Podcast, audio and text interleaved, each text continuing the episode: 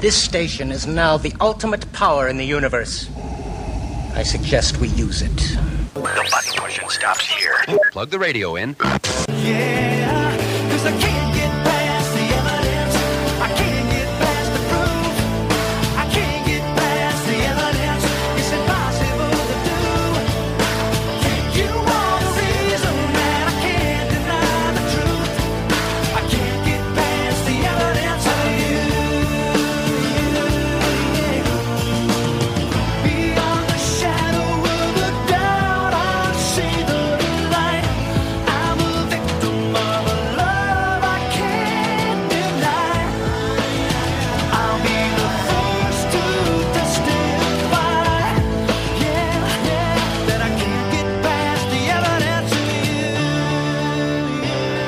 Welcome, everyone, to Evidence for Faith. I can't get past the This is the show where we help believers become thinkers and thinkers become believers. I'm Keith Kendricks. Hello, and I'm Kirk Hastings. We're going to be talking about the problems with evolution. Evidence for Faith is currently on five stations across the United States. You can check us out. Our website is evidenceforfaith.com. If you'd like to listen to podcasts, you can find them there, or you can listen to us on iTunes. If you'd like to email us, you can also email us at email at evidenceforfaith.com. Kirk, we've got a great show on evolution today. We're going to be talking about the problems with evolution, kind of a look at some of the evidences that are put forward to support evolution and what's wrong with them. In future shows, then we're going to look at the evidence that supports intelligent design and give the other side. Yes, this is uh, very interesting. I'm looking over the notes you sent me for this uh, program, and uh, this is a subject that's near and dear to my heart. You know, I wrote a book that uh, has a lot of uh, this kind of evidence concerning creation and evolution in it. And you've got some stuff here I haven't even heard yet.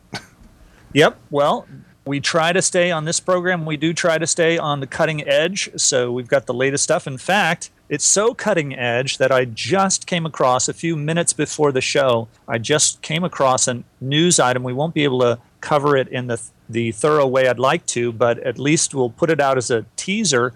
This is from Daily Mail UK Science and Tech version of their online newspaper, and it says that the Luca, or the last universal common ancestor, turns out to be more sophisticated than we thought, say biologists. So, again, I don't have the uh, everything analyzed completely yet to give it to you, but basically the general drift of this is that compared to modern bacteria, the first bacteria on Earth were much more sophisticated than bacteria today. And that goes along, Kirk, you know, we've had geneticists on the show that have talked about the fact that life is devolving, not evolving. Yes. It's it's really amazing what's going on in microbiology today, and it's it's really uh, turning the uh, the traditional beliefs about evolution and where we came from on its head. That's right. Now, before we get into the topic today on evolution, we've got two emails that came in this week I thought I would read for everybody. This one is from Roy. He says, Hi, Keith. First, I would just like to appreciate you and your fine work. I've learned a lot from you. I particularly appreciate your humble style. Other people may have your knowledge, but are more interested in hearing their own voices than being particularly useful. So I really appreciate it. I listened to I listened to your logical fallacies series a while ago. That was tremendous. One thing that you suggested was listening to both sides of an argument and using that dialogue to make a decision about beliefs. That was a great idea. Then he says, you can tell that's sort of, uh, you know, he's getting, he wants me to look at something differently. So his next paragraph is, I was a little disappointed with your treatment on the evidence for the soul, though, particularly because of the strength of this biblical exegesis, which argues we are only, we're actually only physical. And then he gives a, a podcast from Glenn Peoples, who does a Bible study and talks about uh, his belief that we are we don't have souls, we're not dualistic, we're not soul and body, but we are just physical beings. Then he says, I would love to hear your opinion of it if you get a chance. So that email came in this week. I did just briefly get a little bit of chance to listen to the podcast from Glenn Peoples, and it, sounds like an interesting topic. It's not the kind of thing that we would talk about so much on this show because it pertains mostly to an in-house disagreement or argument. You know, so uh, we try to discuss issues that are important to unbelievers and to maybe beginning Christians and talk about the difference between Christianity and other worldviews. We don't really talk that much on this show about arguments inside Christianity, which doctrine is more correct than another doctrine. We're more into evidence rather than theology. Yeah, exactly. So we have discussed a few doctrinal issues occasionally, and we went over some basics, of course. And this doesn't fit into that basic category, although I guess I did talk a little bit about the dualism as a basic view of man. And actually, for me, the argument has not been in the past whether dualism versus physicalism has been true, but it's actually whether it's a dichotomy or a trichotomy, because many Christians believe that there's actually we are three parts. We are physical, we have a soul, and a spirit. Right. And so, you know, the physicalism never really fits into it. And of course, you know, it's not the popular belief. It's becoming more popular these days. I think the argument, though, really stems from a couple of issues. You know, the Old Testament view of this was divided in the time of Jesus. There were the Pharisees and the Sadducees. And the Sadducees didn't believe in souls, they didn't believe in heaven and hell. So, you know, if you look at just the Old Testament, it's not terribly clear. There was room for this disagreement. Although I think in the New Testament, you really do find more evidence that we are souls and that we are a kind of hybrid between soul and just purely a physical being. Yeah, this sounds like a pretty radical idea to be getting from the Bible, sounds to me, because it seems, you know, my understanding of the New Testament, it's pretty clear that we're more than just physical beings. Right. I'm surprised, you know, that he would come to a conclusion like that. Well, yeah, you know, he argues that okay, well, the reason you're you have this cultural view that you've adopted and that you're kind of overlaying your cultural viewpoint on the scripture and if you, you know, read it very carefully, you know, this kind of stuff. But of course that opens him up to the charge of doing the same thing that he has this cultural view that of only physicalism and that he can overlay that on to scripture. Right, or naturalism, which is what evolutionists practice. Right. And I'm not saying that Glenn Peoples is an evolutionist, but apparently is a physicalist. Right. So, you know, but there are just a, a couple of comments I guess I would make for our listener. It's true that in the Old Testament, soul can mean the entire you. You know, it, it doesn't necessarily mean the spirit inside you. And, you know, we use this term even today when somebody says, you know, there was a plane crash and there were 130 souls on board. You know, they, they're talking about the whole person or, you know, or the people. It's not Right. necessarily that they mean the spirit dwelling inside the physical body. Right, So they're talking about the whole person. Right. You know, so there's leeway for meanings of words that can go both ways. And one of the arguments seems to be that, you know, if you say there are souls in some of the verses, then that would also imply that animals have souls. And so they, they think that that's evidence against the soul. But actually, the classical traditional view of Christianity is that animals do have souls. So they're just not as complex. They're not, their souls are not made in the image of God. Right. Um, their, their souls don't survive death. So I don't see that as a very good argument. So I'm really, you know, uh, it's interesting. It's an interesting topic because, like I say, I've always been interested in that dichotomy, trichotomy view. But I would go, I think, for our listener, Roy, I would check out some of the books by J.P. Moreland, who talks about this and talks about the dichotomy issue, the trichotomy issue, and addresses phy- physicalism. I can't, unfortunately, I just can't come up off the top of my head with a specific book to read, but I know he's covered this, and he did cover it in class when I was at Biola. So I would look at for something by J.P. Moreland. I think you'll find a uh, helpful argument there. But it's kind of an inside argument. I'd like to see a book that maybe delves into the evidences on each side. And I do think we should be open to all the evidence. And so I'm open to the possibility that, you know, for 2,000 years we've been mistaken and we ought to really be thinking of ourselves only as physical. But I just kind of think it's a little unlikely. I think Well, I would agree with you. Uh, Well, we've got another uh, email here. This one's from Claudia. Claudia says, Hi, guys. I just started listening to the podcasts I've been collecting from your show. She says, I download way more than I have time to attend to. she, says, uh, she says, I'm enjoying it greatly and thank you for what you're doing. And then basically, she makes a suggestion about some things that we could add to our website. She'd like us to add a section where maybe we could have reference materials and talk about the people that we talk about and quotations that we reference and things where you know people could look at books and stuff.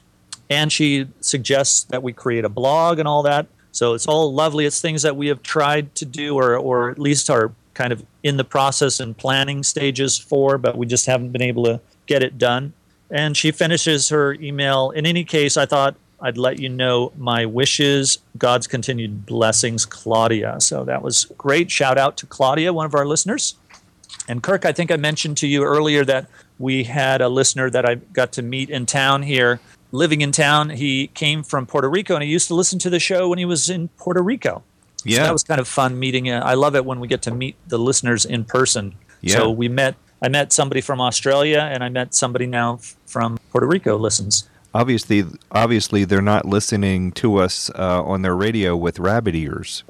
No, I don't think the Delaware Valley station quite reaches out there. Although I've heard it all the way down into Wilmington, Delaware, and Newark, Delaware. So that's pretty far. Yeah, I didn't realize it went that far. Yeah, no, we've got a, a big, uh, big listening audience, and sometimes I make the mistake of saying Southern New Jersey, but it actually extends across the Delaware River. So we have listeners that are down south. Well, Kirk, let's dig into our topic today. Evolution's a big topic. We'll probably be covering it for a couple of weeks.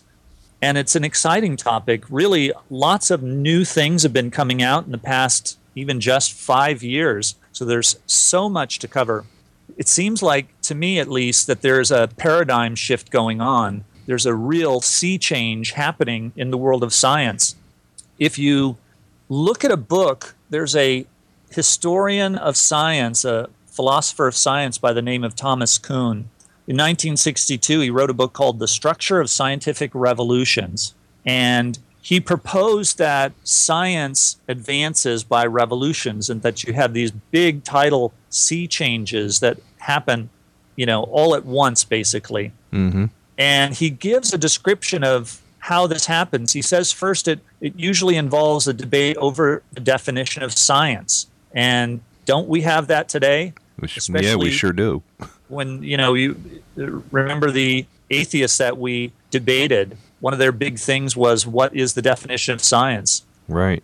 and you know is it naturalistic atheism or is it open to theistic concepts like the existence of an intelligent designer Right. then he points out, you know, that, that these paradigm shifts are also that these these situations happen when the scientific community is divided into two parties. Well, again, today we've got a big division. We have more and more scientists who are coming out of the closet, so to speak, saying that they are intelligent design scientists and some big names now. Jonathan Wells, who has a dual PhD in cell bi- biology, PhD from Yale, and PhD from Berkeley, and other big names getting their PhDs at, at big institutions and saying up front that they are intelligent design advocates. So, so we're definitely seeing that dichotomy, that division between parties in the uh, scientific community. Yes, and I think there's there's more scientists that are at least uh, more willing than they used to be to admit the possibility of an intelligent designer than before. Yeah, absolutely. You know, back when I got saved, there was so little information on evolution, and the experts tended to be things like chemical engineers, you know, people who were um, familiar with the arguments for evolution, but were not exactly in the field where they were pressured to conform. They had kind of an outside objective viewpoint. They could see the problems with evolution from an engineering standpoint, from a chemistry standpoint, from a mathematics standpoint. And that's where a lot of the criticisms were coming from. But nowadays, it's from within the fields themselves, the biologists and cell biologists and paleontologists. So that's a so we really are living in an exciting time. And then Thomas Kuhn goes on and says that this paradigm shift turns on the question of which paradigm will control future investigation. So, you know, and, and we see that happening more and more where the intelligent design people have had to set up their own institutions and get go out and get funding to support their research so that they could investigate their hypotheses. Right. And one of the major institutions, of course, is the uh, Institu- Institution for Creation Research, which uh, has a monthly magazine. And they, they were uh, located in California until recently, but they moved their uh, offices to Texas. But they're, Yeah, they're, there- well, very prominent in uh, you know the the uh, creation field. Yep, there are many of them, Discovery Institute and others. There are biological institutes that are doing hands on research, lab work on trying to see what the limits of evolution are. So it's really uh, amazing what's happening. Yeah.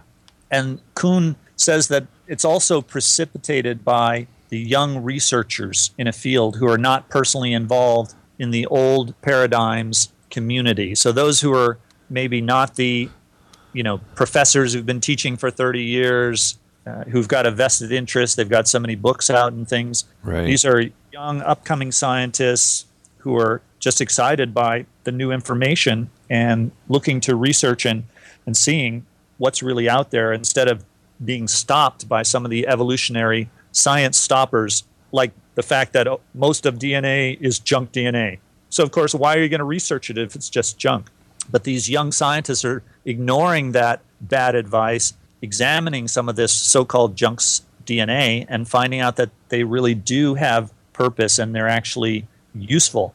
Things like vestigial organs in the past, a- another science stopper. Evolution put a, a blinders on and said, oh, these things are ve- vestigial organs. There's no reason to look at them. They don't do anything. And turned out that they actually were very important. Yeah. Isn't that the way change usually comes across? As a younger generation comes along and not bound by the intellectual rules of the previous generation, they just go off in a new direction and they that's how things are discovered. Exactly. Now, as we're beginning this, we should do a little bit of definitions for people because we're going to be talking about creationists and what creationists believe. So, what do we mean by creationists? Well, I don't mean just those who believe in a young earth. And sometimes when you hear arguments by evolutionists, they will substitute these words around and they'll talk about people who are, say, theistic evolutionists and they'll call them creationists and then and by that they mean that God created. And of course the theistic evolutionist who believes in an old earth they would agree that they're creationists in that sense but then the the atheist or the evolutionist will switch terms and talk about young earth creationists and try to paint them with that brush. So when we're talking about creationists, we're talking about anyone who believes that God created the universe, God created life, and so whether it's a theistic evolutionist or a young earth or an old earth creationist, it's as long as you believe that God created, that's what we're talking about Right. as creationists. We're speaking generally. That's right. So don't be confused by that as we go along.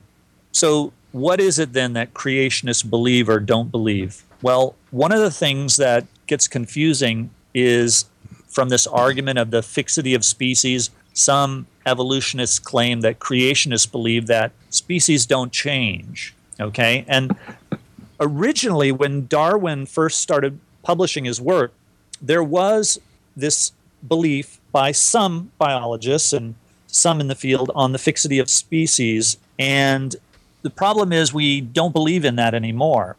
So species we know do change and change over time because species is basically just a man-made nomenclature to say that okay i'm looking at a certain type of animal. It has a certain characteristics. It has certain coloring certain markings certain size and shape. And if I find an animal, another animal that is very similar to it, but is slightly different, I can name that a different species for the most part. There's hmm. there's a little bit more rules to it, but basically that's the way things are. And so it can be very confusing, but it helps to I think sort things out if you realize in this argument that creationists don't believe in the fixity of species. So they believe, for instance, that the Middle Eastern wolf was the progenitor or the ancestor of all the different kinds of dog species, like foxes and hounds, and you know, from Great Danes to Chihuahuas, all of them stemmed from a common ancestor, the Middle Eastern wolf. I was just thinking about like dogs and cats, how you can say dogs and cats, but look at how many different kinds of dogs there are. And even if you count all the wild cats and everything, how many different kinds of cats there are. Oh, absolutely. From leopards to house cats. I just read an article the other day in National Geographic magazine about all the different kinds of of cats in the world and it's I did not realize how many different ones there actually were. There are hundreds. That's right. And so all of this fits into a creationist view that you can, you know, you could take maybe leopards and breed them into some kind of small house cat as a possibility. And so you'd be breeding, you know, essentially a, a different species, but it's still part of the total genome for cats or the cat kind. It's still part of the cat family. Right. Now, another thing that's confusing for people who are just learning about the argument between evolution and creation is uh, they don't realize that creationists do believe in natural selection. Oh, So- surprise. yeah, yeah. You know, they, they think that if you're arguing against evolution, you must be arguing against natural selection. And of course, that's not true. You know, natural selection is a very accepted, I- in fact, I don't know of any creationists who think that natural selection is not something real. So uh, it's just that they think that natural selection doesn't have creative powers right. and and the idea of natural selection goes back far beyond Darwin. Before Darwin, he didn't really originate the idea of natural selection. You know, the, this idea that human beings might have essentially walked out of the forest or the jungle uh, really can be traced back to the Greeks.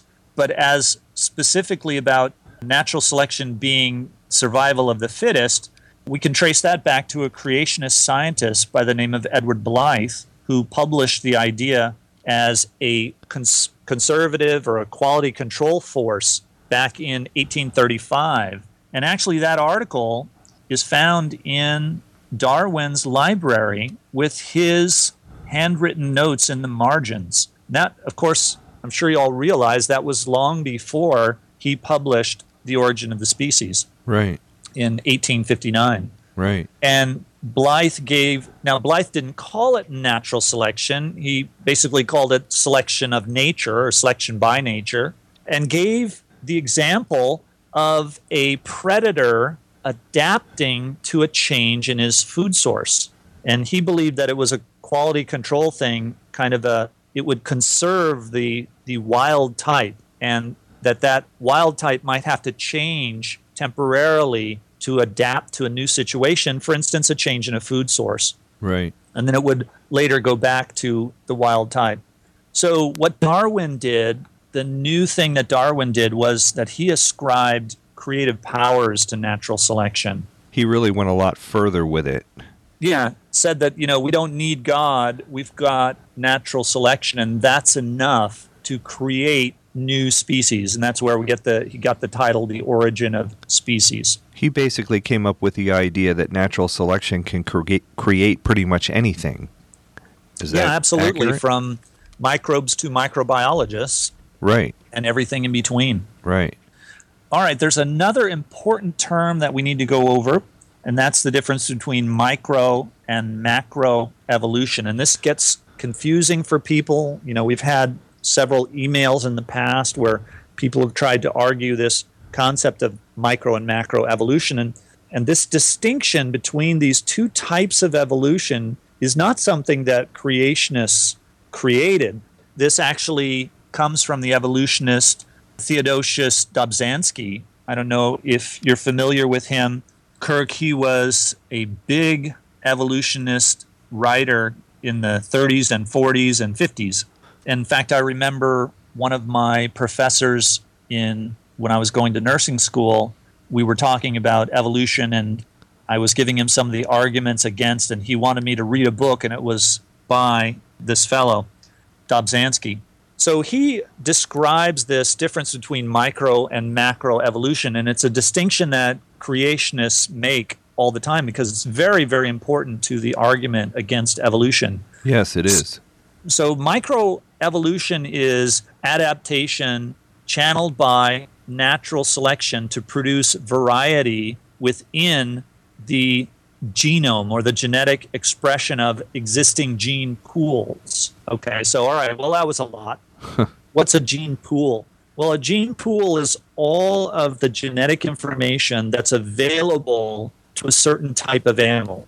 Okay, so all of the genes that might in some way be related to dogs, let's put it that way. And that doesn't mean that any particular dog has all those genes in them, right? You know, you can well imagine that a wolf might have certain genes that a chihuahua does not have, and vice versa. Right. But all of those genes are in the one pool of, or called a genome.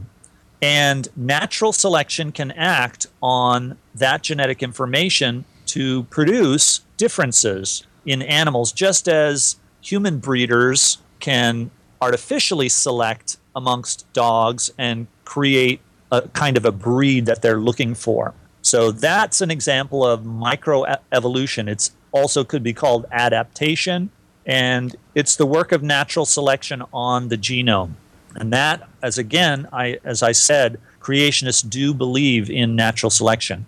While you're saying that, I'm I'm thinking, would it be fair to like compare this to the idea that you know the human gene pool has um, the capability there of a lot of different kinds of hair color, like brown and black and blonde and red and whatever. But that doesn't necessarily mean like your particular family line may not have the red gene, so none of their kids are going to have red hair. But that doesn't mean that that possibility isn't there in the human genome. It's just that one particular line of family members may not have that particular gene. Exactly right. So, and that's why we see differences in people. Right. So that's microevolution, that's adaptation, that's variety Right. within it's a not, kind. It's not, you know, we're not seeing human beings being born with purple hair or green hair or whatever. There's there's a limit to the capability for hair color, but those, you know, the the the capability is there within the whole race. It's just, you know, some people tend toward one color, some people tend toward another. Yeah, depending on the gene expression that they have. That's right. Right. Well, if you're just joining us, you're listening to Evidence for Faith. I'm Keith Kendricks. and I'm Kirk Hastings. We're talking about evolution and the arguments and evidence against evolution. All right, Kirk, so let's continue on this difference between micro and macro evolution. So, macroevolution, then, what's macroevolution? Okay, if we've talked about what microevolution is, macroevolution is the theoretical addition of new genetic information to a gene pool. Okay, so in other words, this gene pool, the set of genes that are used by a type of organism, suddenly gains new information. Okay, and that changes that type into a different type. So, you know, I guess classically we might talk about dinosaurs becoming birds, or maybe the wolf like creature turning into a whale, as scientists claim has happened in the past. Or even simpler, like a turtle becoming a crocodile or something like that. Yeah, or vice versa. So that's what we're calling macroevolution. That's the addition of new genetic information. So the sudden new feature, like a hard shell on the outside of a reptile, makes it into a turtle. Right. Or maybe it could be a something like a chemical pathway, you know, like a new way of changing sunlight into energy, a new type of chlorophyll. uh, suddenly appearing into a plant population. That would be an example of macroevolution. Right. And that is where we have a problem. This is the controversial part about That's right. evolution that creationists have an argument with. That's right. And We're that's what- zeroing in on exactly what creationists disagree with here. That's right. Yeah, it's macroevolution, not microevolution. That new And- gene information can, f- by whatever process, can suddenly appear to change one species or creature into a totally different kind. Right. Yep.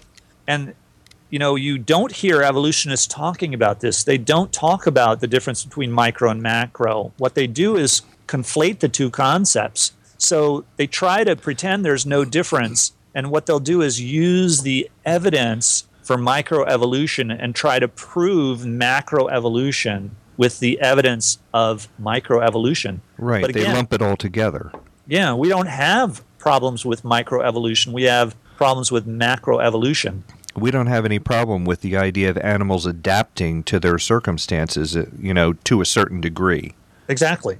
And all the evidence that's used to support evolution, whether it's bacterial resistance or it's peppered moths or any of the standard evidences that you hear talked about, these are all examples of microevolution or just plain old natural selection, which we agree with. Or adaptation within yeah, that's limits. just another adaptation another within limits.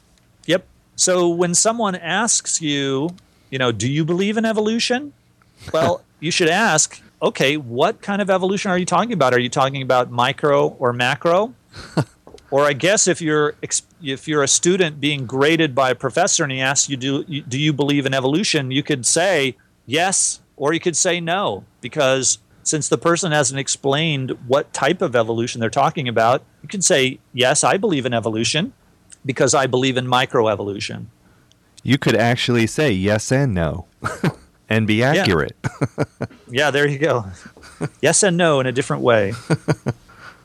so, Darwin's theory then is an incredibly good theory at explaining variation, right? It's natural selection, it's the theory of how natural selection works. And it's very good at explaining all the varieties of animals. And if you want to name those different varieties as different species, then in a sense, okay, in a sense, you're talking about the origin of some species.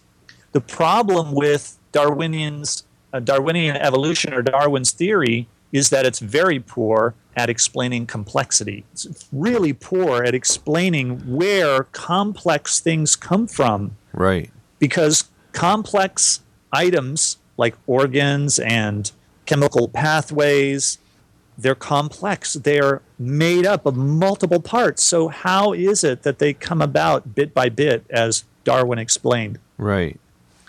well so what did darwin do? He explained that there was this naturalistic mechanism right? Entirely naturalistic. And he proposed that that explained where complexity comes from. But that we have found, and in the past few decades, we now know that that's no longer true, that life is intelligently designed, and we have actual hard evidence that life is designed. And microbiology is really advancing that point of view. That's right. And so, in a few weeks, we will look at the hard evidence that supports intelligent design. But for now, we're going to look at some of the problems with Darwin's idea that natural selection is enough to create macroevolution.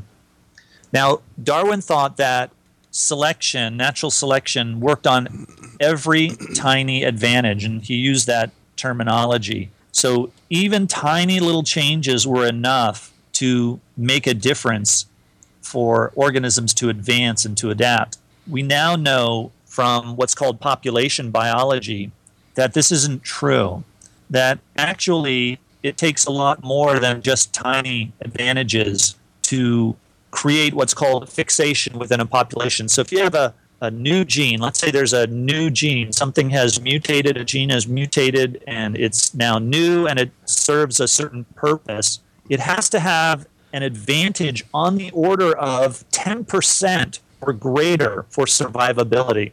So, in other words, it has to be the kind of say if you are a creature that typically has 10 offspring during your lifespan, it would have to be give you a 10% advantage. So it would have to say be able to you'd have to be able to produce 11 offspring, for instance. It has to be a fairly significant change in order to be able to become fixed in a population. And what that means is that for that gene to to become permanent, it has to get into most of the population. So, you know, let's say, um, oh, let's do rabbits that are have white fur and can survive in Arctic conditions. Right. Well, if you've got the gene for making white fur, and you're the only rabbit, you know, you're it, it's that gene's not going to survive. That gene has to become part of the entire population that's living, say, in the Arctic region. Not all rabbits, of course, but that at least that population. So the ones that have brown fur have to die off, and that old genetic information has to die off. Otherwise, the white rabbit, I mean, you can imagine what would happen to the genetic information of a white rabbit if you threw it into a population that's all brown rabbits. What do you think would happen? Well, you probably not have any more white rabbits. Exactly. That's exactly right. So, population geneticists show, have shown that it's not good enough to just have a tiny change. You actually have to have a pretty major change. In other words, you've got to have some significant force that's going to kill off the brown rabbits and leave the white rabbits alive. Right. So, that's one of the problems that we have with Darwinian evolution. So it, it's really difficult for a new trait to entrench itself in yes, a exactly right. in a creature. And, yeah, that's right. And it, that's different from what Darwin proposed. right. Now, problems with evolution. Darwin recognized himself that there were problems with his theory. He recognized four objections. He was actually somewhat honest in his, his book about some of the objections. That's right. And that was actually one of the appeals to his book, and one of the reasons why his book was so popular is because he was fairly open and honest about the objections to his theory. Right. And he just kind of, you know, through wishful thinking, thought that, well, in the future we'll have answers to these. Right. Well, we're well into the future, and there are still the same problems, the same objections. Right. So the four objections that he recognized was a lack of transitional forms. Okay, so the lack of intermediaries between different kinds of animals, Right. the incredible complexity of organs such as the eye, Or which the he brain. recognized as being very complex and very difficult to imagine how anything like that could have evolved through natural selection Right. the development of instincts in animals. He thought that was a good argument against his theory. And also the sterility in crossbreeding of species. So when you've got species that are fairly similar, but either won't crossbreed, or if you do crossbreed them, the offspring are sterile, to him that didn't seem to make much sense. Right.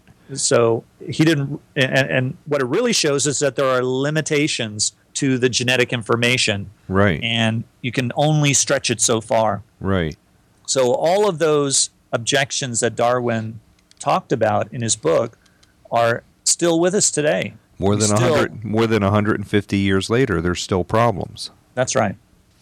So we've got this problem of mutations and you know are they big enough to make any change? Okay, Darwin talked about these, you know, every tiny little change would make a difference and we now know that's not true. Also, we we know a lot more about mutations. Of course, Darwin didn't even know about genes, didn't know about mutations. He wasn't sure exactly how this was happening. And that's why modern Darwinism is called neo Darwinism because it now uses this information about mutations and genes. Right. They've had to modify Darwin's theory a bit to uh, align with newer information. That's right. So mutations are believed to be now that driving force, that those tiny little changes that Darwin was talking about. The problem is that the vast majority of mutations are just really too insignificant to have any influence on fitness. So if they're insignificant, then they don't get eliminated. Yet the problem is that mutations are still a change. It's still a change from what the original looked like. So these mutations will accumulate over time and it's relentless. It's like rust on a bridge.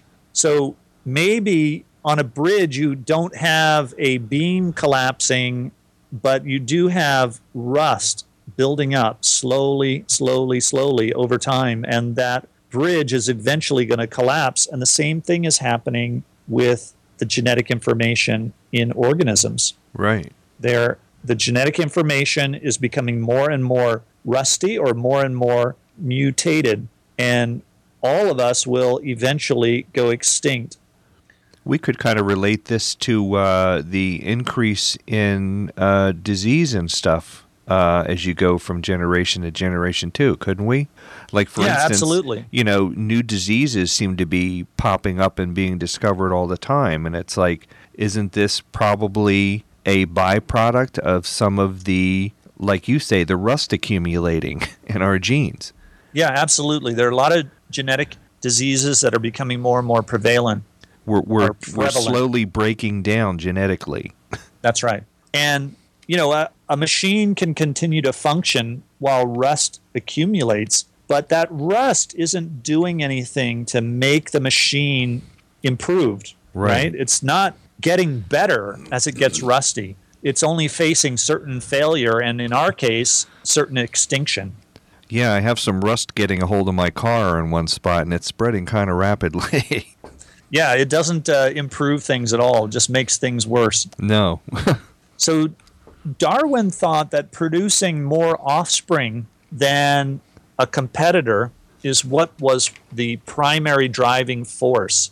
And just an observation about this it's funny because if this were true, then you would expect that higher species, right, more diversified, more complex, more advanced species would produce more offspring than simpler life forms. And that's just clearly not the case. I mean, bacteria have plenty more offspring than human beings, Right. and so do many, many kinds of animals. And It's- it really, seems actually, when you think about it, the more complex the animal, the fewer offspring. right? Would that be fair to- to say? That's that's I think that's pretty fair, and it's totally contrary to the kind of mechanism that could be a driving force to cause evolutionary change. Right. You know, you think about human beings, you know, I mean, how many babies can a woman have in her lifetime? You know, but then you think about well, bacteria, you know, what are they they reproduce like millions and billions of times or something? Right, or even mice or rabbits, Right, rabbits, that's a good example. uh, fruit flies. You know, all kinds of lower animals are actually better reproducers than higher animals. You know, elephants or porpoises or human Right. beings. right. So this seems to be in a direct contradiction to Darwin's theories. It does, doesn't it? Uh, another problem is the concept of aging. You know, where do wh- why do animals age and die? Uh, certainly, evolution could have done a better job at just simply allowing a organism to survive longer and therefore produce more offspring. Right. So, you know, there's all these kind of odd objections that just really show that Darwin's theories just don't fit the real world. You know, I always wondered, even when I was an evolutionist, I wondered why is it that human beings, you know, don't have claws and armor and sharp teeth and things like that. You know, a- Right. a, a simple thing. Aren't we better why aren't we better equipped to survive than we are? That's right. All Yeah, right. Very interesting. let's remind everybody if you're just joining us, you're listening to Evidence for Faith. I'm Keith Kendricks. And I'm Kirk Hastings. So, most mutations do nothing, okay? And those that do do something, well, guess what? Turns out that they are usually harmful. And yes, are the vast kinds of- majority of them are harmful. Is that right?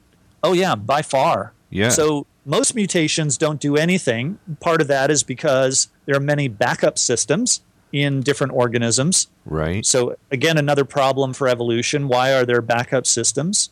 Uh, it's not something that natural selection would be able to modify or adapt based on because you, if you've got two systems that can do the same job, you're only using one of them at a time. So the organism wouldn't be able to adapt the other system, and the other system would simply mutate and fall apart, being unused. Right.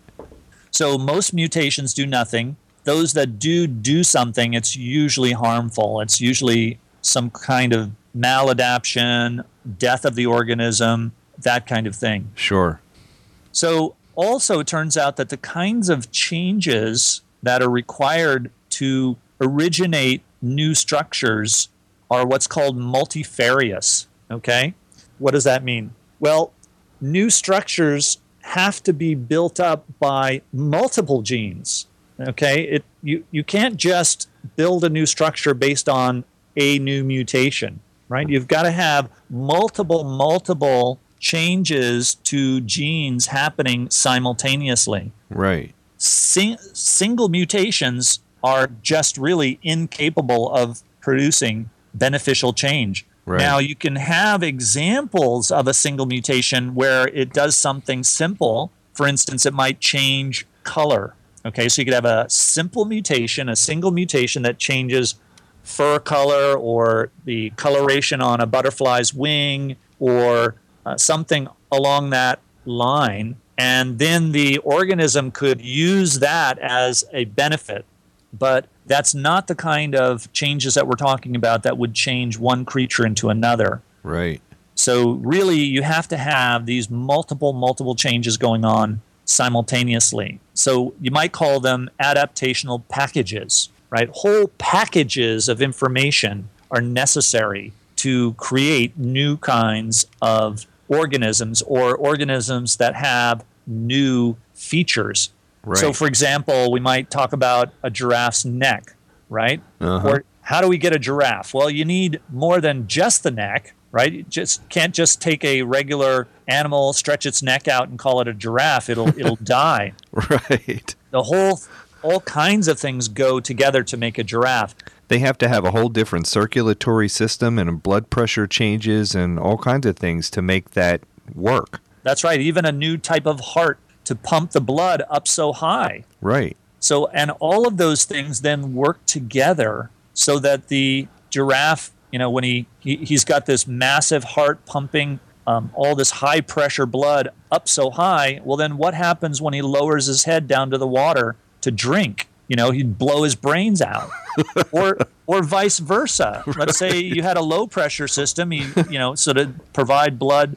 Uh, while he's drinking, then he raises his head and he's going to pass out. right. So there are special systems built into the giraffe that allow, there are sponge like uh, systems that hold blood so that his brain will have blood when he lifts his head back up. And just these Right. amazing, what we call adaptational packages. And you don't Yeah. think about all those little details like that when you look at a giraffe. You don't you just think, well, he has a long neck, but you don't realize all the different systems he has to have in his body to make that long neck work for him. Exactly right. And it's a very complex system when you get into it.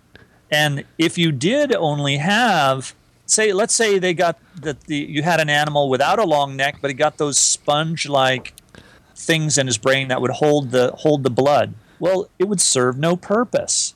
So it would mutate away. There, you know, the these changes, if they were done one by one, would serve no purpose until everything is in place. Right. So, again, a real problem for Darwinian evolution.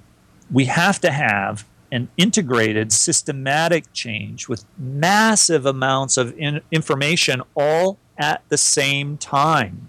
And the only way we know to get that kind of change is through intelligence.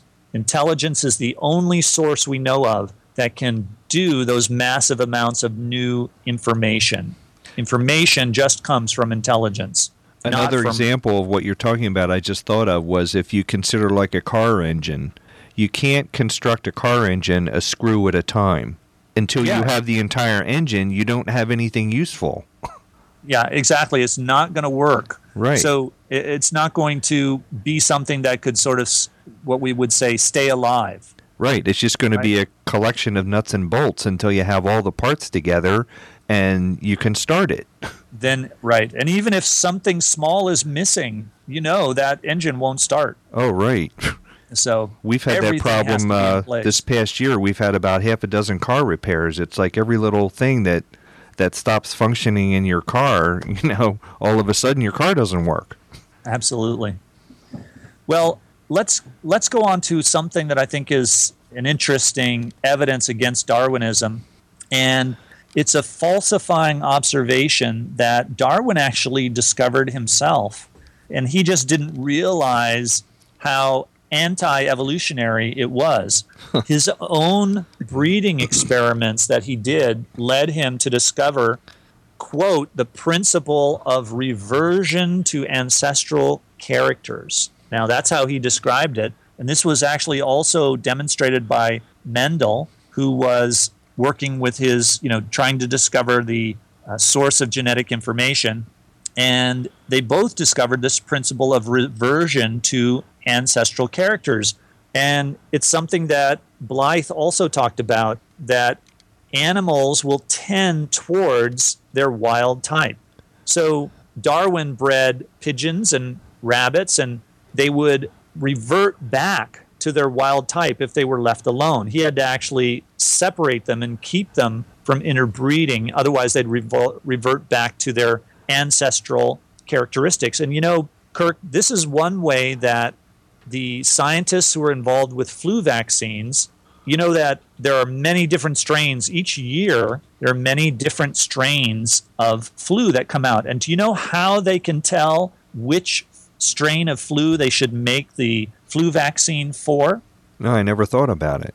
well they look to see which strain of the flu is closest to the wild type Really? not yeah not the strain that's furthest away but the one that's closest to because they know that all of this variation in the different types of flu strains all revert back to that one common ancestral type. The same thing with dogs. You can have purebred dogs. What happens if you let them out in the neighborhood? they revert back to the wild type. They don't stay purebred. You'll this end up with a mongrel again. exactly. That's exactly right. And this is very strong evidence against evolution. It's a falsifying observation. So pigeons bring forth pigeons and nothing but pigeons. And even Darwin argued that there was no doubt that all the varieties of ducks and rabbits had defen- descended from a, a common wild duck and wild rabbit. This is So- almost like evolution in reverse you're talking about here. Well, no, it's the biblical vision of kinds of animals. Right. So, animals within certain kinds are able to diversify, they're able to have variety for the purposes of adaptation. So, animals were designed to adapt. But when they don't need to adapt, they interbreed and they revert back to the wild type.